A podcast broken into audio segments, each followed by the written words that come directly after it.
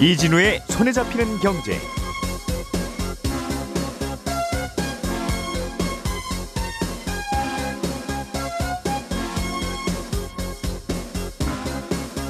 안녕하십니까 이진우입니다. 한국은행이 어제 기준금리를 0.5%여서 0.5%에서 0.75%로 올렸습니다. 이렇게 기준금리가 올라가면 시중금리 그리고 내가 돈 빌릴 때 내기로 했던 대출금리에도 영향을 주게 되는데요. 오늘은 예, 기준금리가 올라감에 따라서 시중금리와 대출금리가 언제 어떤 영향을 받게 되는지 자세하게 좀 들어보겠습니다. 미국의 웨스턴 디지털이라고 하는 반도체 회사가 일본의 반도체 회사 키옥시아를 인수하는 논의를 진행 중이라는 뉴스가 흘러나왔습니다. 만약 두 회사가 합병이 되면 낸드 플래시 시장의 현재 점유율 1위는 삼성전자인데 두 회사가 합병하면 거의 1등을 바짝 추격할 수 있기 때문에 우리로서는 관심을 가져야 할 뉴스인데요. 이 두 회사가 합병을 하면 우리에게는 어떤 장점, 어떤 단점이 있는지 자세하게 들어보겠습니다. 여수와 남해를 잇는 해저 터널 사업이 정부 예비 타당성 조사를 통과했습니다. 그동안에는 똑같은 사업에 대해서 경제성이 부족하다고 해서 꽤 오랫동안 미뤄졌던 사업인데 이번에는 또 어떤 이유로 통과된 건지 그 기준이 혹시 어떻게 바뀌었는지 이 부분도 살펴보겠습니다. 8월 27일 금요일 손에 잡히는 경제 광고 듣고 시작하겠습니다.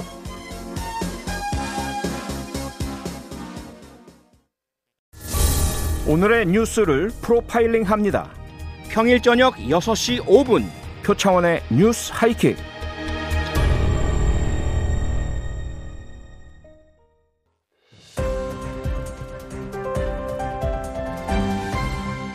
이진우의 손에 잡히는 경제.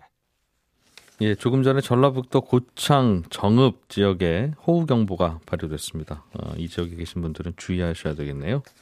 비가 많이 오네요. 예. 자, 오늘 손에 잡히는 경제 박세훈 작가, 김현우 행복자산관리연구소장, 그리고 금요일에만 만나는 아쉬운 목소리, 안승찬 경제전문기자 세 분과 함께 합니다. 어서오세요. 예, 안녕하세요. 예. 김현우 소장님, 네. 한국은행이 어제 그 기준금리를 올렸습니다. 네. 저는 안 올릴 거라고 예상했는데, 참, 저의 예상은 쓸모가 있는 것 같아요. 뭐 어정쩡하게 한 70% 틀리면 이거 참 어째 쓸 데가 없는데 네. 거의 완벽하게. 100% 틀리기 때문에 자 어쨌든 네. 기준금리가 올라가면 시중금리도 같이 올라가는 거죠. 올라가야지 맞죠. 예. 맞는데 이미 뭐 선반영돼 있다라는 소식은 지난 6월에도 한 번쯤 전해드렸던 것 같아요. 그래서 역시나 별 영향을 받진 않았습니다. 음. 그러니까 1년 이내 단기 금리들은 아주 소폭 상승을 했는데요. 요걸 제외하고 뭐 국고채 금리는 오전에 살짝 오르는 것 같다가 결국은 음. 장 마감할 때는 오히려 전날보다 떨어졌습니다. 그러니까 이미 시장 금리가 3월에부터 살짝살짝 들썩이다가 음. 3년 이내 단기 금리들, 뭐 3년 만기 국고채나 1년짜리, 2년짜리 이런 것들은 5월 말부터 본격적으로 상승을 시작해서 예. 국고채 3년물하고 지금 기준금리 차이가 원래는 보통 한 0.1에서 0.2%포인트 정도 벌어져 있거든요. 음. 그런데 어, 이미 두 번 인상분이 반영됐었다라고 전해드린 게 한 6월 정도였어요. 예. 지금도, 지금도 한 번 정도는 인상을 해도 그 정도 갭. 그러니까 아직까지도 어, 기준금리 인상분은 거의 뭐 반영이 되어 있다. 그리고 인상 여력이 조금 더 남아 있다. 이렇게 보시면 될 것 같습니다. 그 시중금리라고 하는 게 대개는 뭐한 만기 1년짜리 내지는 만기 3년짜리 네. 그 정도 채권의 이자율일 텐데 네, 그렇습니다. 그러니까 시중에서는 한 1년 후 내지는 3년 후에는 지금보다 금리가 한 0.5% 정도 올라 있을 것이다. 네, 라고 이미 생각하고 맞습니다. 왜냐하면 한국은행도 지금부터 슬슬 이제 올리기 시작하면 뭐 언제 올릴지 모르지만 3년 후에는 그 정도 올라 있겠지가 반영이 되어 있다는 거죠. 그렇죠. 그게 이미 지난 5월부터 들썩들썩하면서 쫙 올라와 있습니다. 그러면 어제 기준금리를 올린 그 영향은 당장은 시중금리를 흔들거나 혹은 뭐 그런 거는 아니겠네요. 이미 먹었 여- 여- 영향을 받았으니까. 네, 그러니까요. 이거 이 시중금리만 쭉 이 날짜별로 놓고 보자면 예. 이 중에 기준금리가 언제 올랐을까를 맞춰보려고 하면 못 맞출 정도로 아예 영향이 아. 사실은 예, 없었거든요. 그러게요. 음. 마치 이제 주식시장에서 뉴스가 나오면 이미 먼저 반영된 뉴스의 경우에는 오히려 그날은 하락하거나 네. 별 반응이 없는 그렇죠. 소문 먼저 나 있었다. 네. 오히려 네. 이 기자님 말씀대로 안 올렸으면 네. 뭔가 큰 변화가 있지 않았을까 시장 금리에는. 그럴 수도 있겠네요. 네. 안 올렸으면 오히려 금리가 떨어졌을 수도 있는. 네, 더 많이. 음. 예. 시중 금리는 그렇고 예. 이제 제일 소비자들에게 관심 있는 건 대출을 받은 분들 중에서도 고- 고정금리가 아니라 변동금리로 받은 분들은 네, 그렇죠. 시중금리 올라가면 내 대출금리도 올라가니까 네. 이거는 그럼 언제쯤 올라가는 건가? 이제 이게 걱정일 텐데 네. 대, 어떻습니까? 대출 금리는 이게 신용 대출이냐, 담보 대출이냐, 그리고 고정이냐 변동에 따라서 각 대출의 기준 금리가 또 다릅니다. 먼저 이제 한국은행 기준 금리를 비교적 직접적으로 어, 영향을 받는 금리들이 이제 단기 금리를 기준으로 하는 대출 상품들이에요. 예. 대부분 이제 신용 대출들, 뭐 마이너스 통장 비롯해서요. 예. 그리고 주택담보대출 중에서도 변동금리 중에 일부 상품이 이거에 해당이 되는데 이런 대출 중에서 대출 상품의 기준금리가 CD금리라든가 코리보, 뭐 금융채 금리 같은 경우에는 일일 단위로 변화하기 때문에 하는 한국은행 기준금리가 변동이 됐을 때 가장 빨리 영향을 받기는 합니다. 예. 어제 기준 코리보 금리하고 금융채 6개월 금리, 요게 이제 보통 우리가 신용대출 받을 때 뭐 3개월 변동, 6개월 변동 요거에 쓰이는 금리거든요. 예. 어, 그건 아주 소폭 올랐어요. 이게 그러니까 아주 소폭이라고 말씀드린 이유는 한국은행 기준금리가 올랐기 때문일까? 아, 그럴 수도 있겠네라는 정도의 느낌으로 살짝 올랐고요. 금융채 6개월물, 6개월 만기 금융채 금리는 한 달 전하고 비교했을 때 한 0.16%포인트. 이게 어제 오른 건 아닙니다.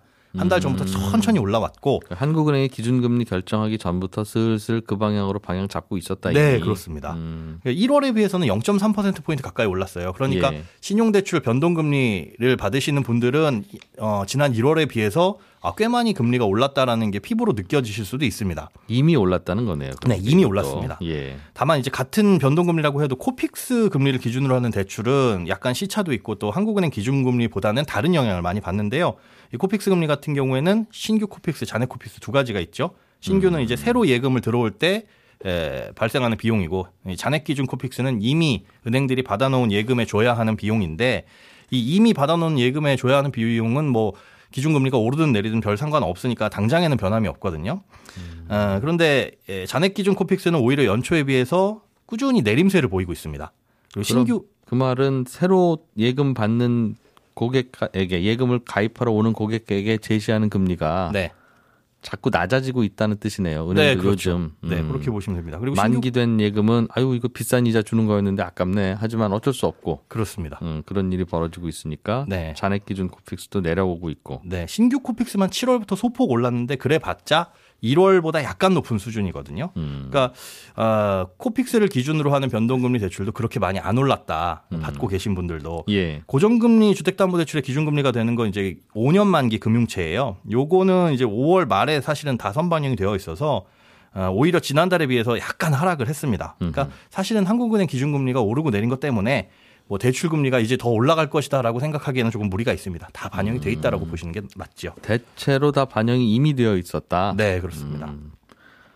그러면 앞으로는 한국은행의 기준금리를 한 번 더 올릴 것 같으면 네. 또 그걸 반영을 하러 또 움직이게 될 거고 네. 아, 이제 또 그만 올리자 뭐 음. 끝뭐 이러면 대출 금리도 오늘부터도 영향이 없는 건가요? 그럼 어, 사실은 아까 말씀드린 대로 한 번 더 올릴 부분만큼 지금 반영이 되어 있는 느낌이거든요. 시장에서는 예, 이미 맞습니다. 어. 3년물 금리를 보면은 어, 두번 정도 올릴 여지가 있었는데 조금 한 번 정도 이제 반영이 된 거고요. 예 그래서 우리는 고민할 게, 어, 그러면은 이제 기준금리 오른다는 건 이미 다 반영됐으니 대출금리 안 올라갈까 생각을 할 수 있는데 문제는 기준금리 말고 가산금리 오르는 걸 사실은 더 걱정을 해야 됩니다.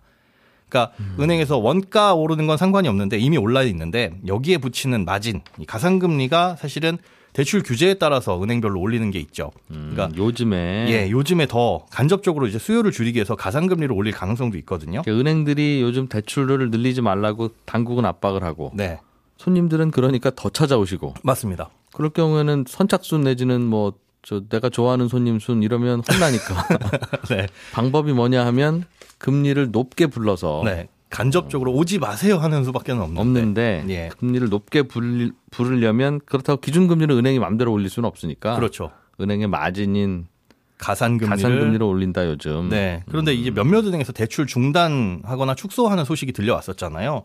이러다 보니까 대출을 미리 받는 가수요가 생기기 시작했습니다. 예. 그러니까 이 미리 받는다라는 건 아직 만기라든가 필요 시점에 대해서 여유가 있는데 접수만 미리 해놓는다는 뜻이에요. 예를 들어서 11월에 대출을 받아서 이제 집 잔금을 치러야 된다거나 아니면 그때 전세 대출 만기라고 한다면 보통 우리가 10월 정도에 움직이기 시작합니다. 그때 한싼 대출이 달쯤 보이는. 전에. 예. 그런데 지금부터 이미 움직여서 대출 접수를 해놓는다는 거죠.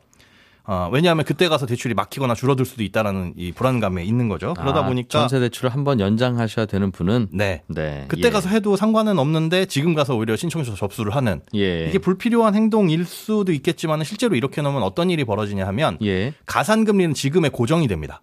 접수 시점에 예, 접수 시점에 고정이 되고 기준금리는 뭐 그때 올라가더라도 그건 반영이 음. 되는데 은행에서 붙이는 마진이 그때 가서 더 높아지더라도 지금께 결정이 되기 때문에 어떻게 네. 보면은 사실상 안전장치를 걸어놓을 수가 있는 거죠. 아, 그러니까 만기 연장해야 되는 분들은 지금이라도 얼른 가서 내가 만기가 좀 몇 달 남긴 했는데 네. 그 지금 신청하고 가면 안 되냐 물어봐라. 그렇죠. 음. 그때 가서 어, 확정을 짓거나 다른 은행 대출을 알아봐도 되니까요. 예. 근데 얼마나 그럼 미리 알아볼 수 있냐? 보통 은행은 두 달이고 긴 곳이 길어봤자 세 달 전 에는 할 수가 있습니다. 그러니까 제가 한 11월이라고 예를 든게 음. 예. 길어봤자 그 정도 그 대출은 정도. 예, 미리 알아볼 수 있다. 근데 문제는 이렇게 미리 접수를 하게 되면 그 접수한 부분도 어, 대출 잔액에 포함이 돼요. 그러니까 은행에서 대출을 해줄 수 있는 한도를 깎아먹는다는 거죠. 네. 그래서 이렇게 가수요가 막 늘다 보면 은행에서 예상했던 시점보다 잔액이 소진되는 시점이 빠르고 음. 그러면 농협이나 우리은행이나 이런 은행들처럼 뭐 한도를 축소한다거나 대출을 중단할 수 있는 가능성도 얼마든지 여력은 남아 있고 음. 그걸 막기 위해서는 또 가산금리를 올리려는 움직임을 보일 수도 있는 거라서 알아요. 우리 1년 전에 마스크 가지고 그랬어요. 그 경험 다 했죠. 그래서 그런 일들이 더 사고. 맞습니다. 음. 뭐 기준 금리 오르는 것보다는 가산금리 오르는 것 때문에 대출 금리가 더 오를 여지도 있다는 건 알아두시고 미리 그렇습니다. 움직이시는 게 좋을 것 같습니다. 정리하면 한국은행의 기준 금리를 어제 올렸지만 네. 시중 금리는 이미 찔끔찔끔 다 반영하고 있었고 네. 그래서 오늘부터 뭐 어떻게 더 변할 것까지는 없는 것 같고 네. 한국은행의 기준금리를 두 번 올리는 것까지도 시중금리는 대체로는 반영이 되어 있는 것 같다. 예, 그렇습니다. 이미 올랐다는 거죠. 이미 올랐습니다. 이미 올랐다. 음, 알겠습니다. 그보다는 요즘 대출 규제 때문에 그, 그 은행에서 제공하는 금리가 높아지는 거, 네. 그거 대처하는 게 소비자로서는 조금 더 더 필요한 것 같다는 말씀이군요. 유일한 방법이고 현명한 방법이겠죠. 음, 알겠습니다. 자, 안승찬 기자가 준비해 오신 소식도 재밌네요. 미국의 웨스턴 디지털이라고 하는 반도체 회사가 있는데 이게 우리나라 뭐 삼성전자 하이닉스하고 네. 비슷한 회사인 모양이에요. 그렇습니다. 음, 그 회사가 일본의 키오시아라는 회사를 인수할 것 같다라는 소식인데 네.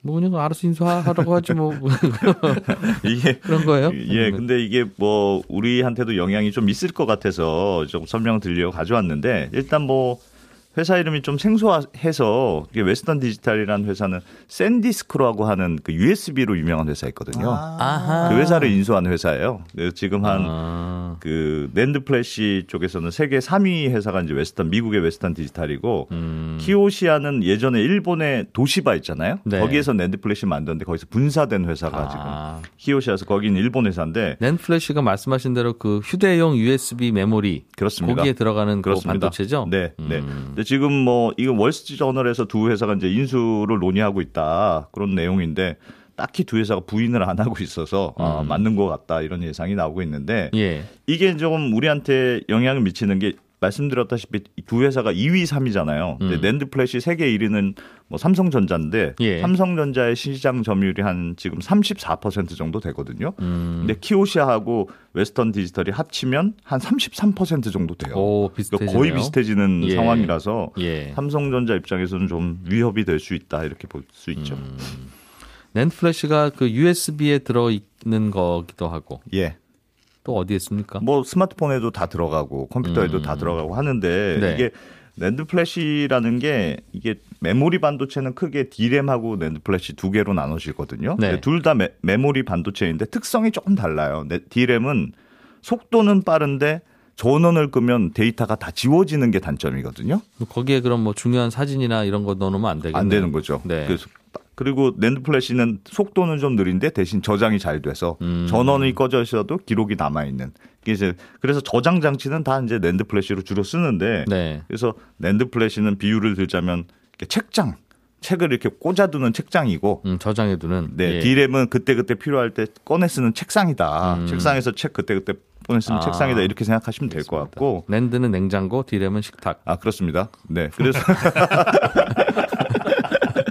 그래서 이제 급하게 꺼내 찾아 쓰는 게 D램이고 음. 오래 저장해 놔둔 건 낸드 플래시고 이게 서로 보완적인 관계에 있는데 요즘 뭐 워낙 스마트폰 저장 용량이 큰 거를 많이 찾고 컴퓨터도 그렇게 찾으니까 이제 낸드 플래시 용량 뭐 많이 수요가 많은데 음, 문제는 D램하고 달리 낸드 플래시는 조금 여러 업체가 난립해 있는 상황이에요. 그러니까 D램의 경우는 지금 삼성전자, SK 하이닉스, 마이크론 이 세 개 회사가 94% 네. 시장을 그냥 다 장악하고 있습니다. 음. 근데 낸드 플래시 시장의 경우는 물론 삼성전자가 1등이긴 하지만 네. 말씀드렸다시피 그 뒤에 이제 키오시아, 웨스턴 디지털뿐 아니라 하이닉스, 뭐 마이크론, 인텔 이런 회사들이 10%뭐 몇 퍼센트 이렇게 줄줄이 있는 시장이에요. 뭐 덤핑 경쟁 엄청 치열하겠네요. 경쟁이 그럼. 굉장히 치열하고 음. 그래서 회사들 입장에선 마진율이 좀 낮은 그래서 상황인데 USB 메모리 가격이 갈 때마다 내려가는군요.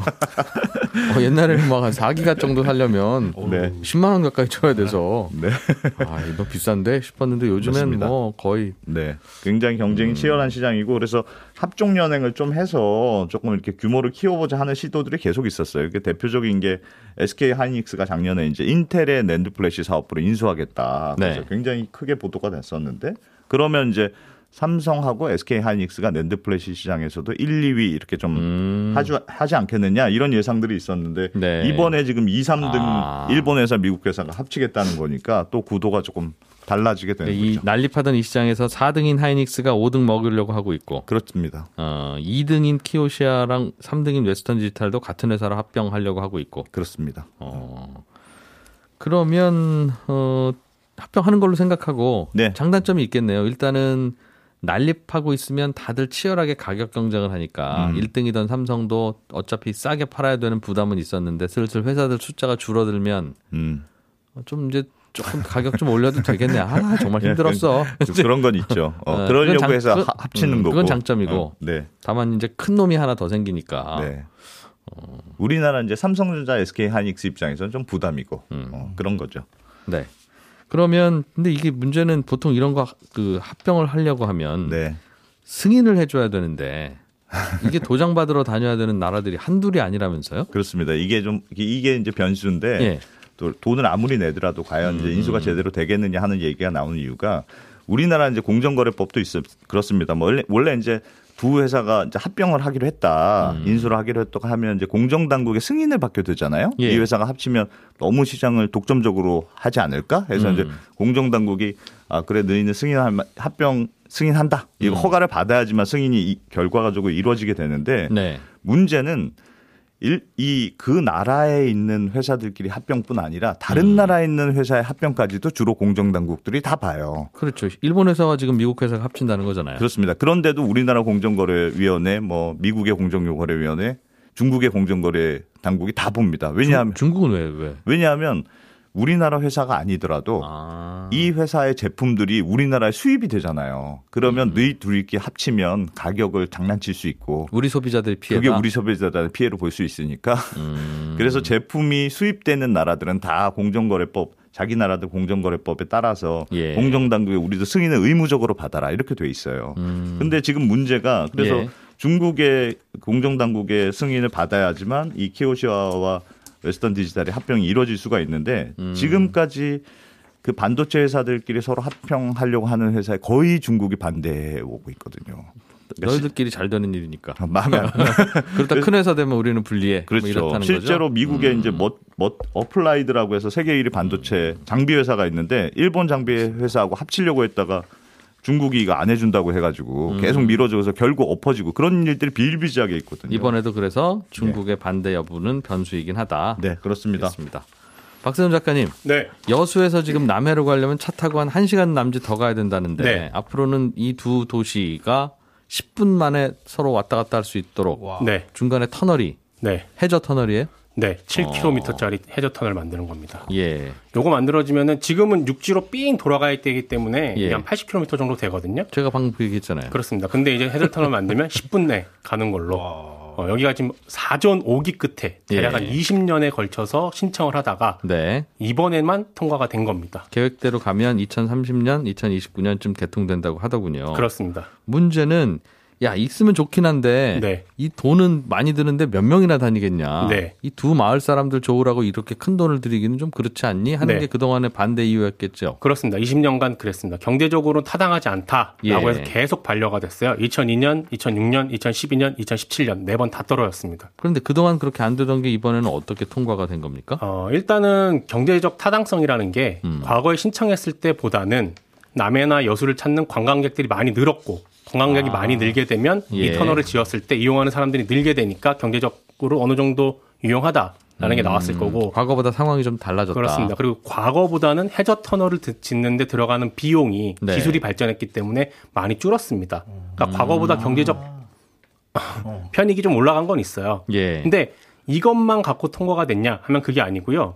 2019년에 이 예비 타당성 조사 제도가 바뀌어 버립니다. 예. 어떻게 바뀌었냐면 예전에는 그냥 수도권이든 비수도권이든 경제적으로 타당하냐, 아니면 네. 지역 균형 발전에 도움이 되느냐, 음. 아니면 우리 정부의 정책이랑 맞아 떨어지느냐, 요걸 일괄적으로 다 평가를 했는데 이- 그렇게 했더니 비수도권 같은 경우에는 아니 그럼 우리는 사람이 원래 없는데 뭘 해도 안 되지. 뭘 해도 안 되지 그렇죠. 경제성이 안 나오지. 그렇다고 우린 우리나라에 우리 땅에 내- 우리 동네에 도로 놓는데 더 싸게 놔줄 수도 없고. 그렇습니다. 음. 그래서 이런 항의가 많으니까 아 그러면 수도권하고 비수도권은 비중을 약간 달리해 보자. 그래서 비수도권 같은 경우는 경제성 판단하는 거를 음. 비중을 확 낮춥니다. 경제성 평가인데. 네. 좀 낮춥니다. 대신에 뭘, 뭘 높이냐면 네. 지역 균형 발전에 어느 정도 이바지하느냐. 요거를 확 높입니다. 2019년에. 그럼 그 동네 잘 되면 지역이 다 균형 발전되죠. 그렇습니다. 아. 요렇게 바꾸는 바람에 평가 비중이 달라지니까 음, 그래서 그래서 이번에는 넣었더니 되더라. 그렇습니다. 여수하고 남해하고 해저 터널을 이으면 경상도하고 전라도를 하나로 잇는 지역 예. 균형 개발에 도움이 되지 않습니까? 그렇기 때문에 이번에는 통과가 된 겁니다. 통과를 시키기 위해서 기준을 그렇게 만드니 당연히 통과는 될 텐데. 그렇습니다. 아, 이게 참 이게 뭘 선택해야 되는지 모호한 거예요, 그죠? 사실은 원래 그렇습니다. 예비 타당성 조사라는 게 만들어진 이유는 정말 타당한 거냐 아니면 네. 지역에서 하고 싶은 걸 그냥 다 하려고 하는 거냐 하는 그 기준을 정하려는 건데 네. 또 그 기준대로 하다 보니 말씀드린 대로 그럼 수도권만 되고 맨날 네. 지방에서는 아무것도 안 되고 그렇죠. 이게 지금 생기고 2019년에 바뀌고 처음 있었던 타당성 조사였거든요. 예. 통과가 됐기 때문에 이게 주는 시그널은 뭐냐면 음, 앞으로 지역에서 이런 사업들을 더 많이 신청할 겁니다. 음. 왜냐하면 지역 개발 균형 만 넣으면 예전보다 통과가 잘 되기 때문에 물론 필요하다면 시행- 시행을 해야겠으나 네. 선심성 정책들이 꽤 많이 나올 가능성이 높아요. 음, 근데 말씀하신 것처럼 예비 타당성 조사를 흑백으로만 가르게 되면 네. 이런저런 문제가 있기 때문에 예비 타당성 조사를 이렇게 할 게 아니라 이런 사업을 할 때는 정부 예산이 100% 들어가거든요. 음. 예산 배분을 좀 달리해서 지자체도 어느 정도 예산을 내게끔 하는 게 그러면 그 지자체가 알아서 걸을 테니 그렇습니다. 어느 정도는 걸러지지 않겠나라는 음. 생각도 좀 해봤습니다. 어제 취재하면서. 근데 또 서울 사는 사람들은 뭐 나라 서울 예산으로 하니 하고 뭐 그쪽은 모르겠어요. 해저 터널은 네. 바다에다 터널 까는 건데 네. 물 안 새요? 어떻게 해요? 그러니까 이게 GTX가 지상에서 50m 혹은 100m 정도 지하로 파고 들어가서 거기에 터널 뚫고 레일 까는 거잖아요. 예. 해저 터널도 같습니다. 아. 해저면 그러니까 바다 바닥으로부터 50m에서 100m 정도 파고 들어가서 아. 땅이랑 거기에 똑같다? 터널 만드는 거예요. 음. 이게 정말 되는가 싶어 찾아봤더니 예. 올 연말에 완공되는 보령 해저 터널이 지금 이 방식으로 만들고 있습니다. 아하. 아무튼 여수 해저 터널도 이렇게 만들 겁니다. 예, 오늘 손에 잡히는 경제 들어주셔서 고맙습니다. 저는 11시 5분에 이어지는 손경제 플러스에서 다시 찾아뵙겠습니다. 손경제 플러스에서는 기준금리 올라간 게 주식시장에는 어느 정도로 영향을 미칠지 한번 짚어보지요. 이진우였습니다. 고맙습니다.